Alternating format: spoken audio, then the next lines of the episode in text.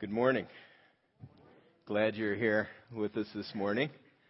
We are um, continuing our message series. I'm looking for someone. I don't know if they're in here or not. That's why I'm staring out looking funny. I don't think they're in here, so I'm going to continue with what I was doing. I apologize. Um, we are in a message series entitled Forgiveness because we're talking about it because forgiveness is at the core of what it means to follow Christ. There's nothing more central to uh, following Christ than forgiveness. It's at the core of why Jesus lived, died, and was raised uh, from the dead to bring forgiveness to us. And so we've been looking at how how God gives forgiveness, how He works it out in our lives, and wants it to spill over into the, our relationships with other people. It's interesting. Forgiveness is a process. C.S. Lewis, and most of us know C.S. Lewis because of the Chronicles of Narnia. There have been a couple films made to this point. He wrote a series of books, popular children's books, uh, Chronicles of Narnia. But he was a famous uh, Christian author. And even after he became famous, he, he defended the faith. Tremendous thinker, gave real reasons for believing in uh, Christianity, believing in the Lord, and uh, following Him.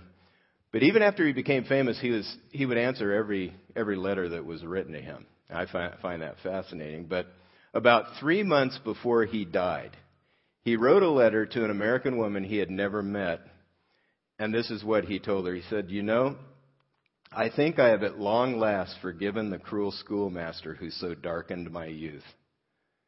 I had thought I'd done it many times before, but this time I think I really did it. Forgiving is a pilgrimage, it's a process. It, it's something that we have to work through. And we've been looking at what the scripture says about getting free from unforgiveness and how to work through that process. It's something all of us need. We all need to accept forgiveness from God, and we need to accept it from others when we need it and we need to give it to others. And so that's what we've been looking at. Practically, what it means to forgive, we looked at this last week. To forgive, I must identify the debt. Because that's the picture in the scripture. When, when uh, you need forgiveness, you owe a debt. Or when someone, you need to forgive someone, they owe you a debt. Jesus said that in the Lord's Prayer. Forgive us our debts as we forgive our debtors. And so it's, it's something that is owed to us. And so identify the debt. First part of giving forgiveness. What does this person owe me? Do they owe me respect, consideration, or something more? What is it that they owe me? What did they not give me, or what did they take from me when they hurt me or injured me? We need to focus on the specifics so we can forgive in specifics because if we just try to vaguely forgive people it, it's not it's not very helpful. It's like taking a pain pill when you have appendicitis. you need to get that thing out of there in order in order to really heal. And bitterness is the same way. To, so to forgive, we need to identify the debt and then cancel the debt. I decide that whatever they owe me, from now on, they don't owe me anymore. I'm, I'm just releasing it. That's, that's the idea of forgiveness in Scripture. 1 John 1 9. Uh, when it talks about God forgiving us, it means to send it away, to let it go. You forgive. If I totally forgive someone, I don't expect them to pay me what they owe me. Now, it may be still right for them to pay me, but I don't, I don't expect them to pay me. If I do, then I could die a very unhappy person because I'm hinging my joy on their forgiveness or their response. They're asking forgiveness of me. It's not, not a wise thing to do. So I identify the debt, I cancel the debt, and then I refuse to use the debt against them ever again. I will not pay them back for the harm done. I don't take revenge. I will not pay them back. Now we can pursue justice, and we're going to look at this in a little bit, but never pay back. That's, that's God's territory. We, we leave revenge to God, Scripture says. And the bottom line in all of the things you see in Scripture about forgiveness is followers of Christ must be forgivers. He demands it. He expects it, he demands it for our own good. It's something we've got to work through. We've got to struggle through this stuff. And we, we hit the wall on forgiveness sometimes because we misunderstand that it's just as much or more for our benefit to forgive someone as it is for the benefit of the one we need to forgive. So we, we misunderstand that. We, we don't realize forgiving someone is, is for our benefit as well as the other person. So sometimes out of spite, we hold back on it. But it, it's something we really need to work through. We really need to deal with this. A second bit, uh, barrier to forgiving is misunderstanding what forgiveness is and then what it's not. And so I, I want to help you in this series. I've been trying to help you get past barriers to forgiving others and to experiencing forgiveness yourself because when you do forgive, peace emerges. It wells up. It emerges. And so here's a list of what forgiveness is not, just to help us realize what it's not. Forgiveness is not approving of what they've, they've done. It's not approving of the wrong they've done. It's not excusing what they did. Forgiveness is not justifying what they did. To be justified, justice has to be served. There has to be a just consequence in order to be um, forgiven. Reconciliation. It's not reconciliation. Now, this is important because we can walk around thinking we haven't forgiven someone because the relationship hasn't gone back to the way it was. It ha- it's not all better. And so we can walk around feeling like there's this unforgiveness in our heart because we haven't been reconciled. Well, that's another part of the process.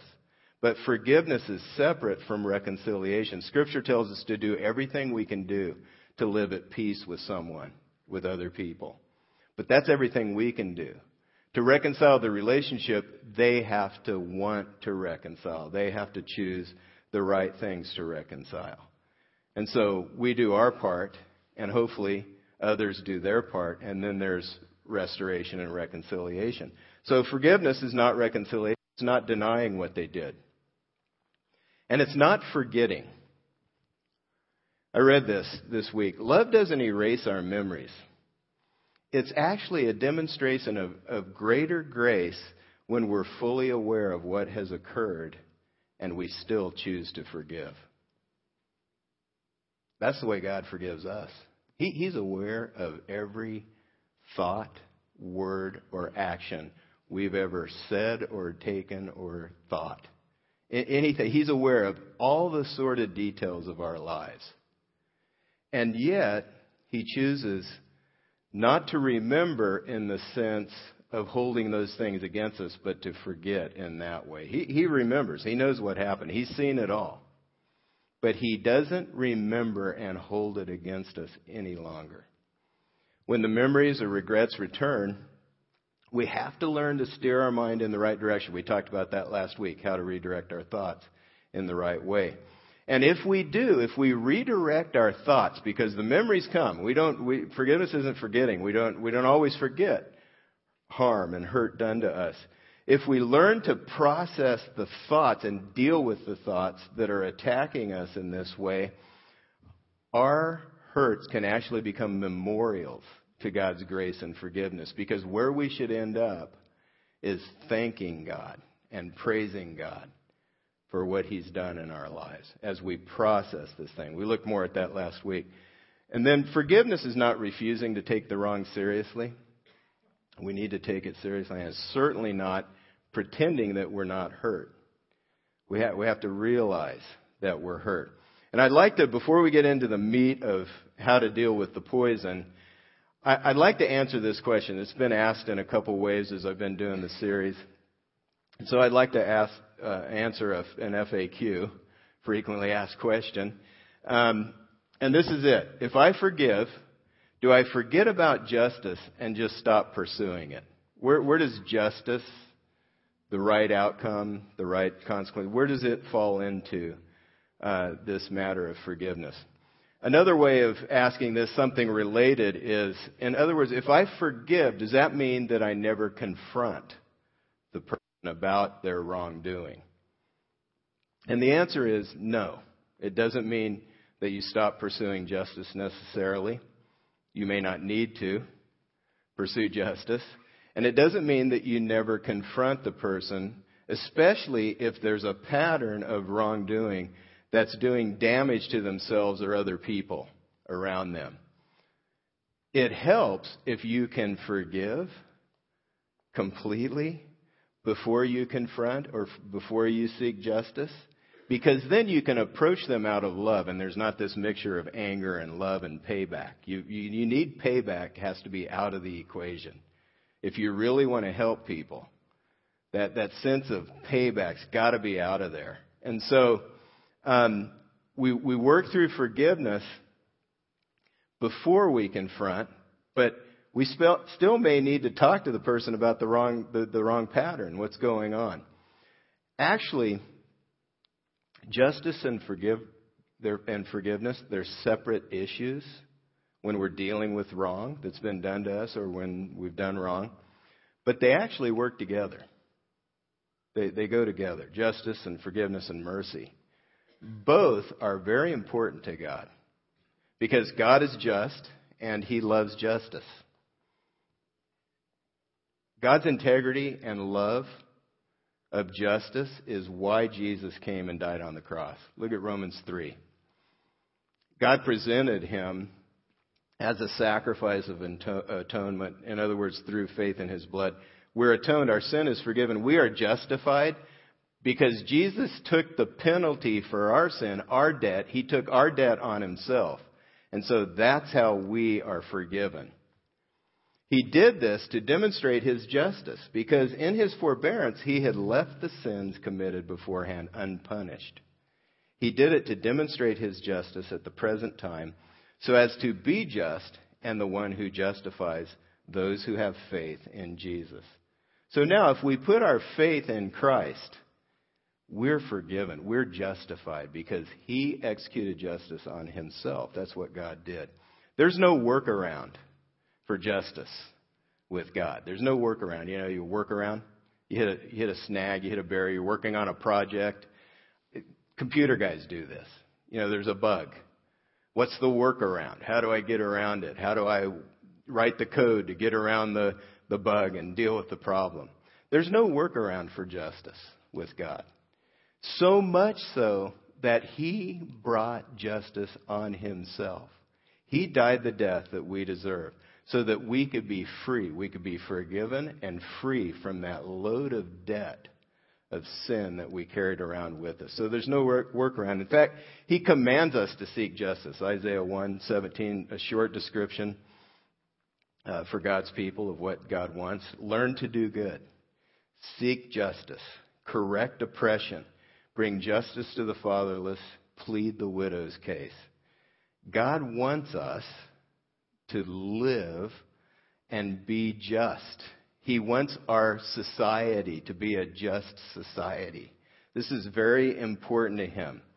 When I forgive, I refuse to make the person pay for what they've done. In other words, I'm not going to seek revenge. I'm not going to seek payback. But I am free to seek justice. I may not need to, but I am free to if I do need to. Seeking justice may be actually an important part of the healing process. It works together with mercy because when you see someone pay the consequences and they begin to suffer for what they've done, it moves your heart. Justice moves our heart toward mercy. And, you know, when you're angry and upset and you want to make somebody pay, they're like a monster. You've blown them up. They're a monster. But when you see justice accomplished and then you see consequences, maybe God brings consequences into their life, or you see justice in the courts or something like that, whatever it is, depending on how serious the matter is, when you see it, they go from being a monster to becoming human again. Justice moves our heart toward mercy. It's a very important thing. And we can't just let it go. At the same time, forgiveness doesn't automatically restore trust. Just doesn't automatically do it. It's not equal to reconciliation. They're not the same thing. We all have doors on our house or apartment or dorm room, whatever. We have doors. Doors are there to control who gets in the house. The boundary.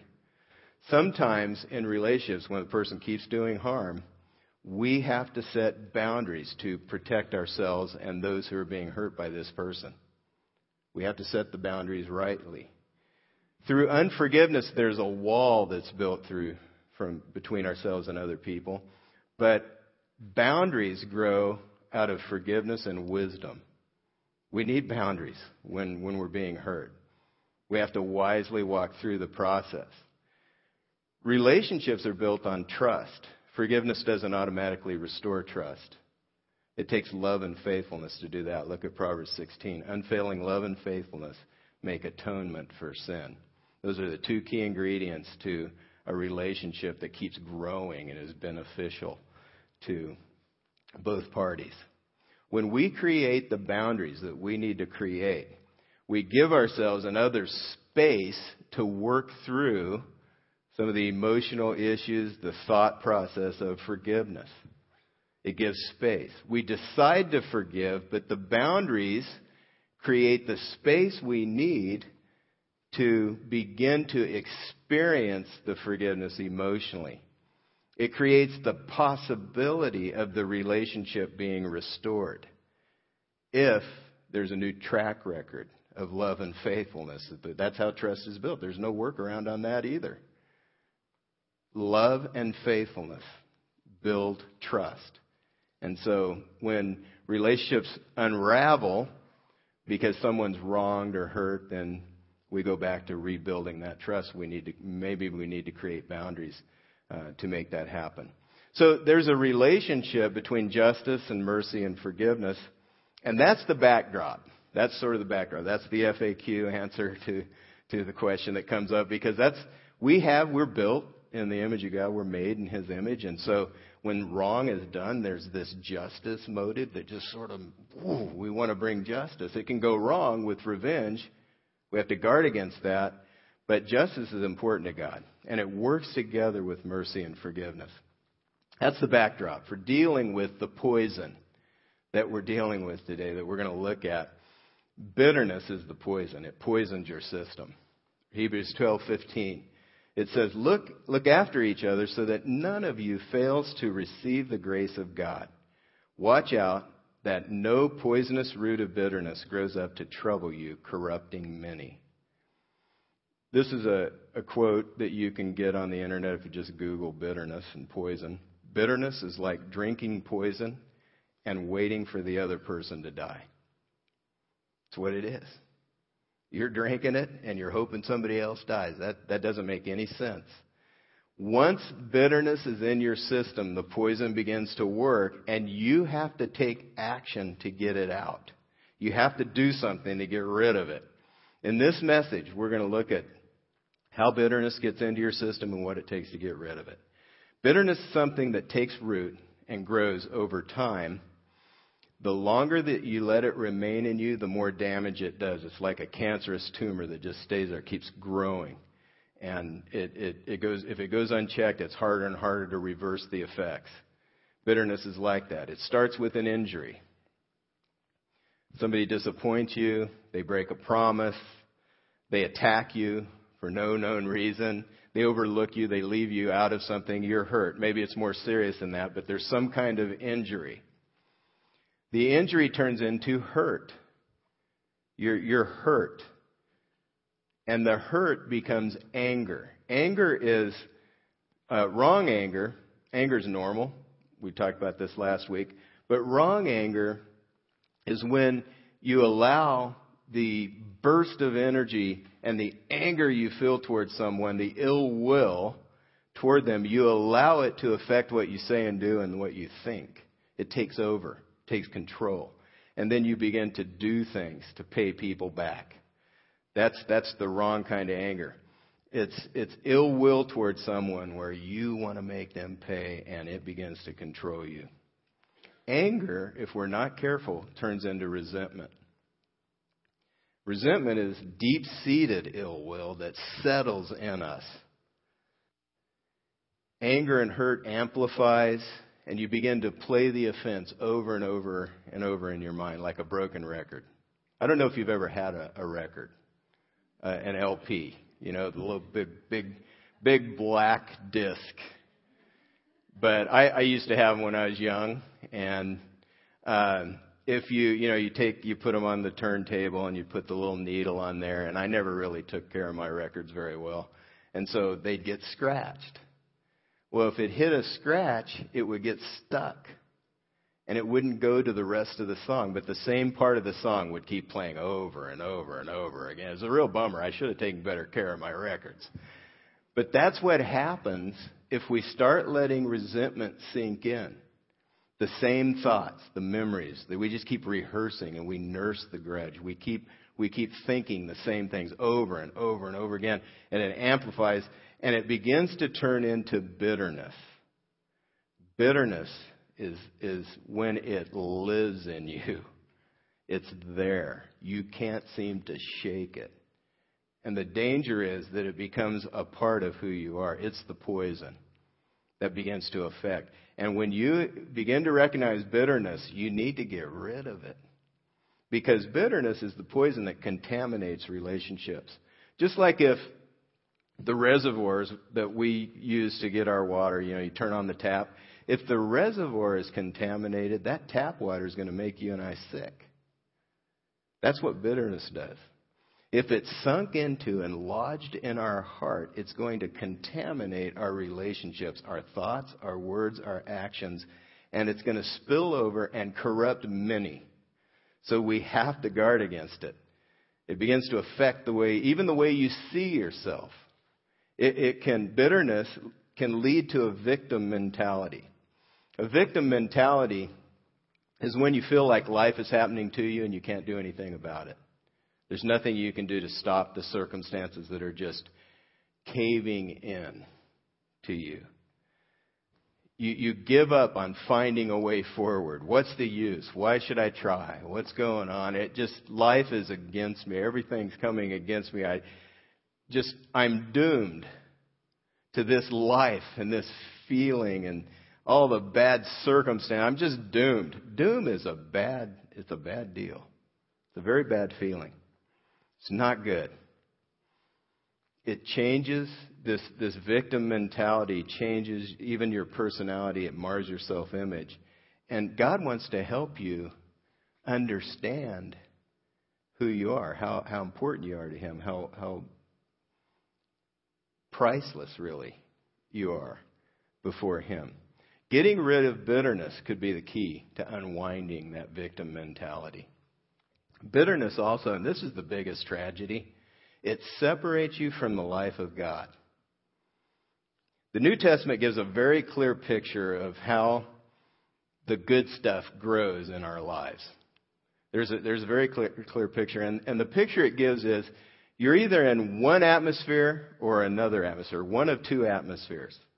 You're either in the spirit, that's where the good stuff grows, or you're in the flesh, that's where the, the rotten stuff grows, stinks in the flesh. It's really rotten. And so there's these two realms or spheres or atmospheres that we live in. In the Spirit, once you've decided to follow Christ, the Holy Spirit comes to live in you. And you have what you need. You have the power to live in the Spirit. That means you rely on His leadership. You live life His way. And you say, no to the flesh. To live in the flesh means you rely on me, you rely on yourself, and your old ways. And the picture in the Bible is we gravitate toward the flesh. So we always have to choose to get out of the flesh when we find ourselves in it. But in the Spirit, that's where the good stuff grows.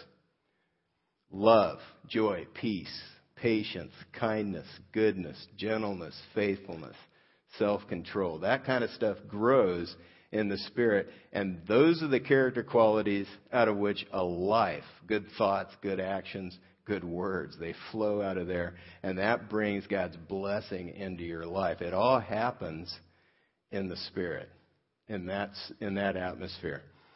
But we live in a hostile environment to those good things. We, we live in an environment that doesn't support that kind of life. Between here and heaven, we, we, it's like we weren't made to breathe water. We were made to breathe oxygen. So if we're going to go under the water and explore the ocean for a while, we have to find a way to get connected to oxygen so that we can continue to breathe and live. That's, that's a good picture of what we need to do. We have to stay connected to the Holy Spirit, to God's Spirit in us, so that we can, we can experience His growing the good stuff in, the, in that atmosphere. Here's, here's what it says in Ephesians 4:30. Do not grieve the Holy Spirit of God, by whom you were sealed for the day of redemption. Grieving the Holy Spirit, this is the picture, it puts a kink in the connection between you and the life of God. You and the good stuff that God wants to grow in you. And then it goes on, it lists the rotten stuff. Look at the first thing on the list. Let all bitterness and wrath and anger and clamor and slander be put away from you, along with all malice. We got to get rid of these things, get them out of our system before they ruin us. And when you see the rotten stuff in your life, you're in the flesh. You're a follower of Christ, you're in the flesh. And you need to get back in the spirit. The way you do that is, God, there I go again. I've, I've messed up. I've blown it. I confess that was wrong. That thought was wrong. That word, that what I said, that was wrong. That action, I shouldn't have done it. Will you, will you forgive me? God forgives. We confess and we surrender to Him His leadership again. God, I'm going to give it back to you again. I want you to take control. And then we make it right. If we, if we need to go back and ask forgiveness of someone, we make it right, and that's how we constantly, we constantly find ourselves in the flesh. We got to get back in the spirit, in the flesh. But we're choosing which realm we're living in, which atmosphere we live in. The good stuff grows in the Spirit. So through that process, we grow. It grows indirectly as we stay connected to God, as we allow Him to do the work in our spirit that He wants. But bitterness is the first thing that cuts us off from the life of God. Look, if we go back to verse 18 of chapter 4 of Ephesians, look at what it says. It's describing what it's like when you when you're not connected to the life in the spirit being darkened in their understanding excluded from the life of god because of the ignorance that is in them because of the hardness of their hearts one of the key things that hardens our hearts and separates us from the life of god is bitterness. Because what happens? We we we look down. When we're bitter we're angry and we can't believe these people have hurt us this way. We look at who are they become. They become a monster. They become less than human. We look down on them.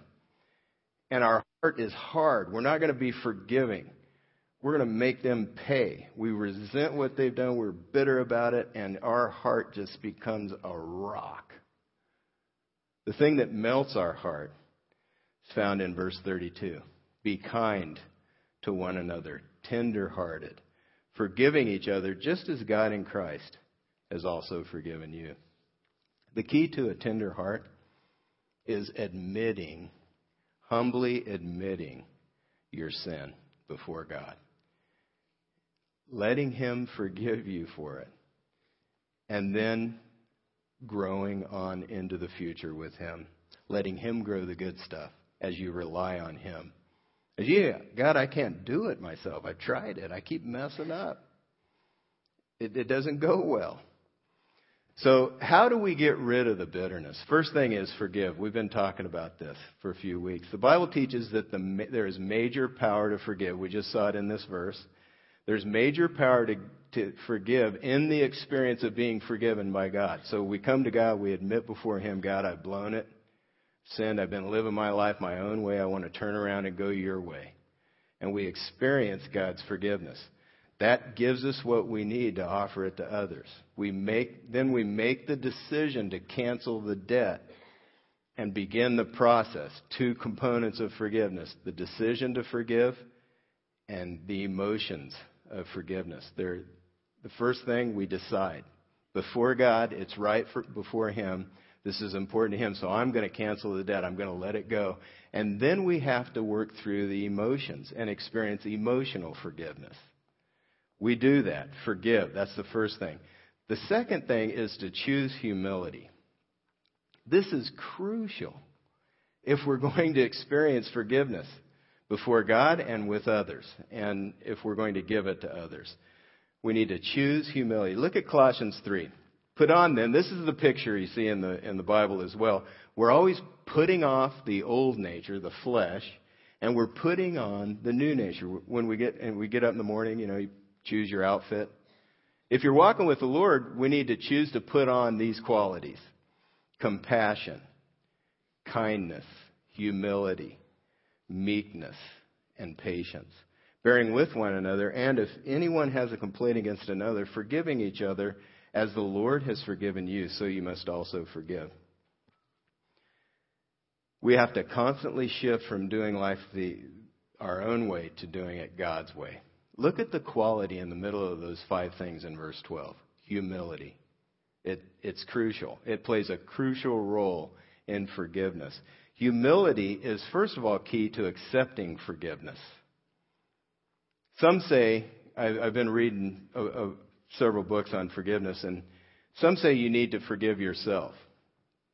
I would say that you need to accept God's forgiveness in your life. I can't forgive myself, but God is willing.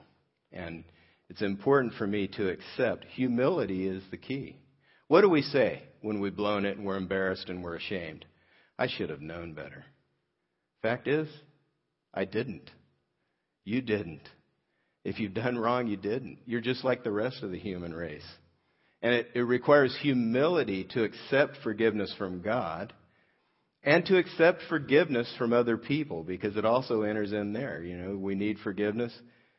I should have known better. I'm so embarrassed. And that can become a wall. If we don't accept the forgiveness in our own life, it becomes a wall that cuts us off from the people around us. We've got to let it go. I'm human. You're human, just like everybody else. It requires humility to admit that and accept the forgiveness that we need. Thank God that He's kind and forgiving. Humility is also key to offering forgiveness. First of all, toward God, when, when you have a bitterness toward God. Some would say that we need to forgive God. I, I would say that He doesn't need my forgiveness. He doesn't, he doesn't really need my forgiveness. But it is true that I need to work through any bitterness or resentment that I have toward God. I've got to work it through, and humility is important. I'd like to show you a clip from Bruce Almighty that um, just kind of illustrates how we sometimes deal with resentment and bitterness toward God. Let's watch this. Well, thank God you're all right. God, yeah, let's thank God, shall we? For his blessings are raining down upon me. Wait, that's not rain! Bruce, please don't do that, honey. You know that everything happens for a reason. That I don't need. That is a cliche. That is not helpful to me.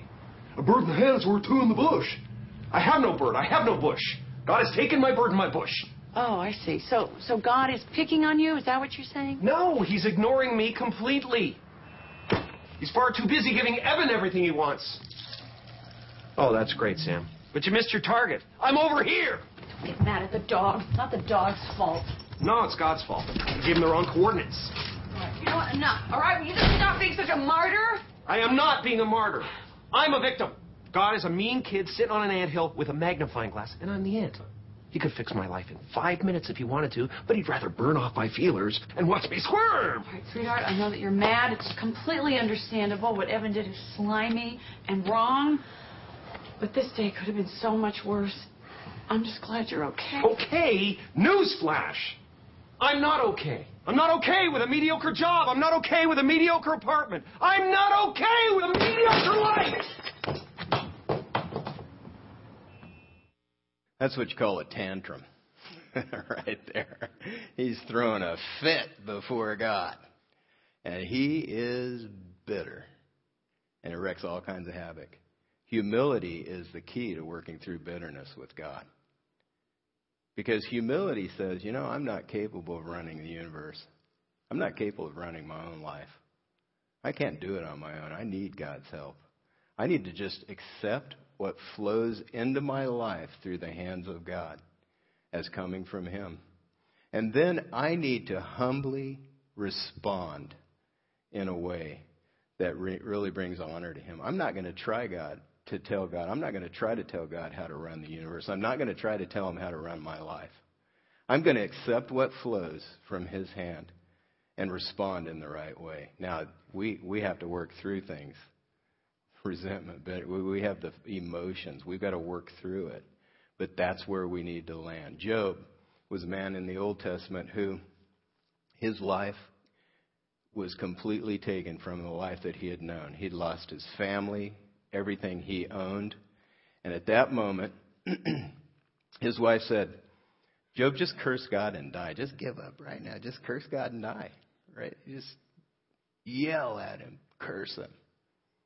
And he said, Should I accept good from God and not evil? What he was saying is, see, evil exists, pain and suffering exist in the world because um, the first man and woman let it enter, and it's like a disease that infects us. So we all experience it. God doesn't play favorites. We all experience pain and suffering. It flows through His hand. The good thing about God is He won't waste it. If we'll trust Him, if we'll walk by faith and trust Him, He won't waste the, the, the pain and suffering, but He'll use it for our good.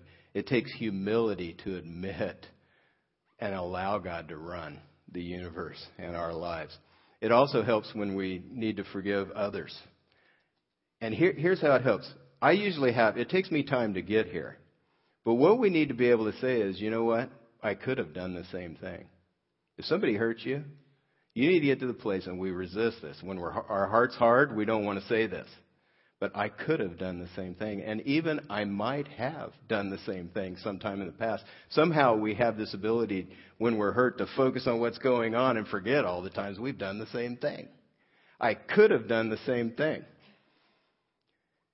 Humility allows you to admit that you might remember it wrong your, your memories might not be accurate. In fact, studies have been done that show it's impossible for us to remember the details accurately as the, the event gets further and further in the past. We store the essence, this is what studies show. We store the essence of the memory, and then we add things to the essence of the memory that gives us the advantage. That's what happens. We're all wired this way. It's in our hearts. And so, Humility says, I might not remember it exactly the right way. I, maybe they didn't say it the way I thought, or maybe it didn't go on. Maybe it did. But humility at least considers that you could be wrong and allows you to work through the issue. Finally, so humility is crucial. We need to choose it. And finally, we need to choose faith. Faith and humility work together to give God time to make it good. The wrong, the hurt. Joseph was a man in the Old Testament. If you haven't ever read his story, I'd encourage you to read Genesis 37 through 50. Amazing story about how he responded to God. He had a lot to be bitter about. First, his brothers treated him cruelly out of jealousy, sold him into slavery. He goes into slavery. He finally earns a position, and then the wife of the, the guy he was working for accuses him of trying to seduce her, and he gets thrown into prison. And then in prison, he gets ignored, and Third, God allowed all this stuff to happen. So he, he, he could have been bitter. He, he had a lot to be bitter at, people to forgive, bitterness toward God to work through. But here's the statement that Joseph made that shows the right perspective that will help us work through bitterness. He was confronted by his brother. This whole downturn in his life started when his brother sold him into slavery, and at the end, he had risen to power in Egypt. He had the power to just squash his brothers. They end up in front of him in all his royal garb and everything, and they're afraid he's going to just take them out. And this is what he says As for you, you meant evil against me, but God meant it for good, to bring it about that many people should be kept alive as they are today. People do evil. But God can turn it around for good in our lives if we'll trust Him. Like, you know, the ingredients of a cake by themselves taste horrible. You know, I'm, I'm not, I don't go to the pantry craving flour. Woof, woof, woof, you know, hum, that's not good. I just don't do that. Raw egg. I'm not a fan of raw eggs. But boy, you mix them together, you bake the cake, and man, that's good stuff. That tastes good. That's how God will work in our lives. If we let Him take the different ingredients, if we just trust Him to work these things out, let Him put them together. And sometimes it's the heat that bakes us. In the heat, God's working to create just a need to go to Him and trust Him rather than trust ourselves. If we'll do that, He'll grow us. He'll make life good. He promises that in Romans 8:28. But we have to respond. We have to cooperate with Him. We have to let Him be God accept things from His hand. We have to take the action to guard against bitterness and get rid of it, get it out of our system. And humility and faith are crucial for getting rid of it. I'm going to wrap up the message. I'd like to ask the band to come up. They're going to play through uh, a song instrumentally for us. And I'd like you to just think today we, we have next steps on the back of your connection card. If you take out your connection card and finish completing it before we receive the offering in a few moments, that'd be great. Um, but I'd like you to just stop and think. I, I haven't really given you a next step related to the message today, other than think about what God said to you. Is there one thing God's brought to mind? Is there something that He wants you to do, a way that He wants you to respond? Think about that as the band plays through this song and commit to follow through. That could be your step. Secondly, uh, your step could be if you haven't yet committed your life to follow Christ and you're considering what that means and you're ready to make that decision today for the first time, I'm deciding to accept God's forgiveness in Christ and follow Jesus as Lord. I'm going to give Him control. I'm, I'm not going to try to run my life anymore. I'm going to trust Him to do it. And then you could also just let us know you're wanting to volunteer for the thank you. If you're a first time guest with us today, we're really glad you're here. We have a gift for you. It's on the the little taller table through the double doors. It's called the Case for Faith. I think you'll find it to be helpful, and that'd be great. Let's let's uh, as the as the band plays through this song, think about what God said, and then as we sing the song, let it be our prayer to God in closing the message.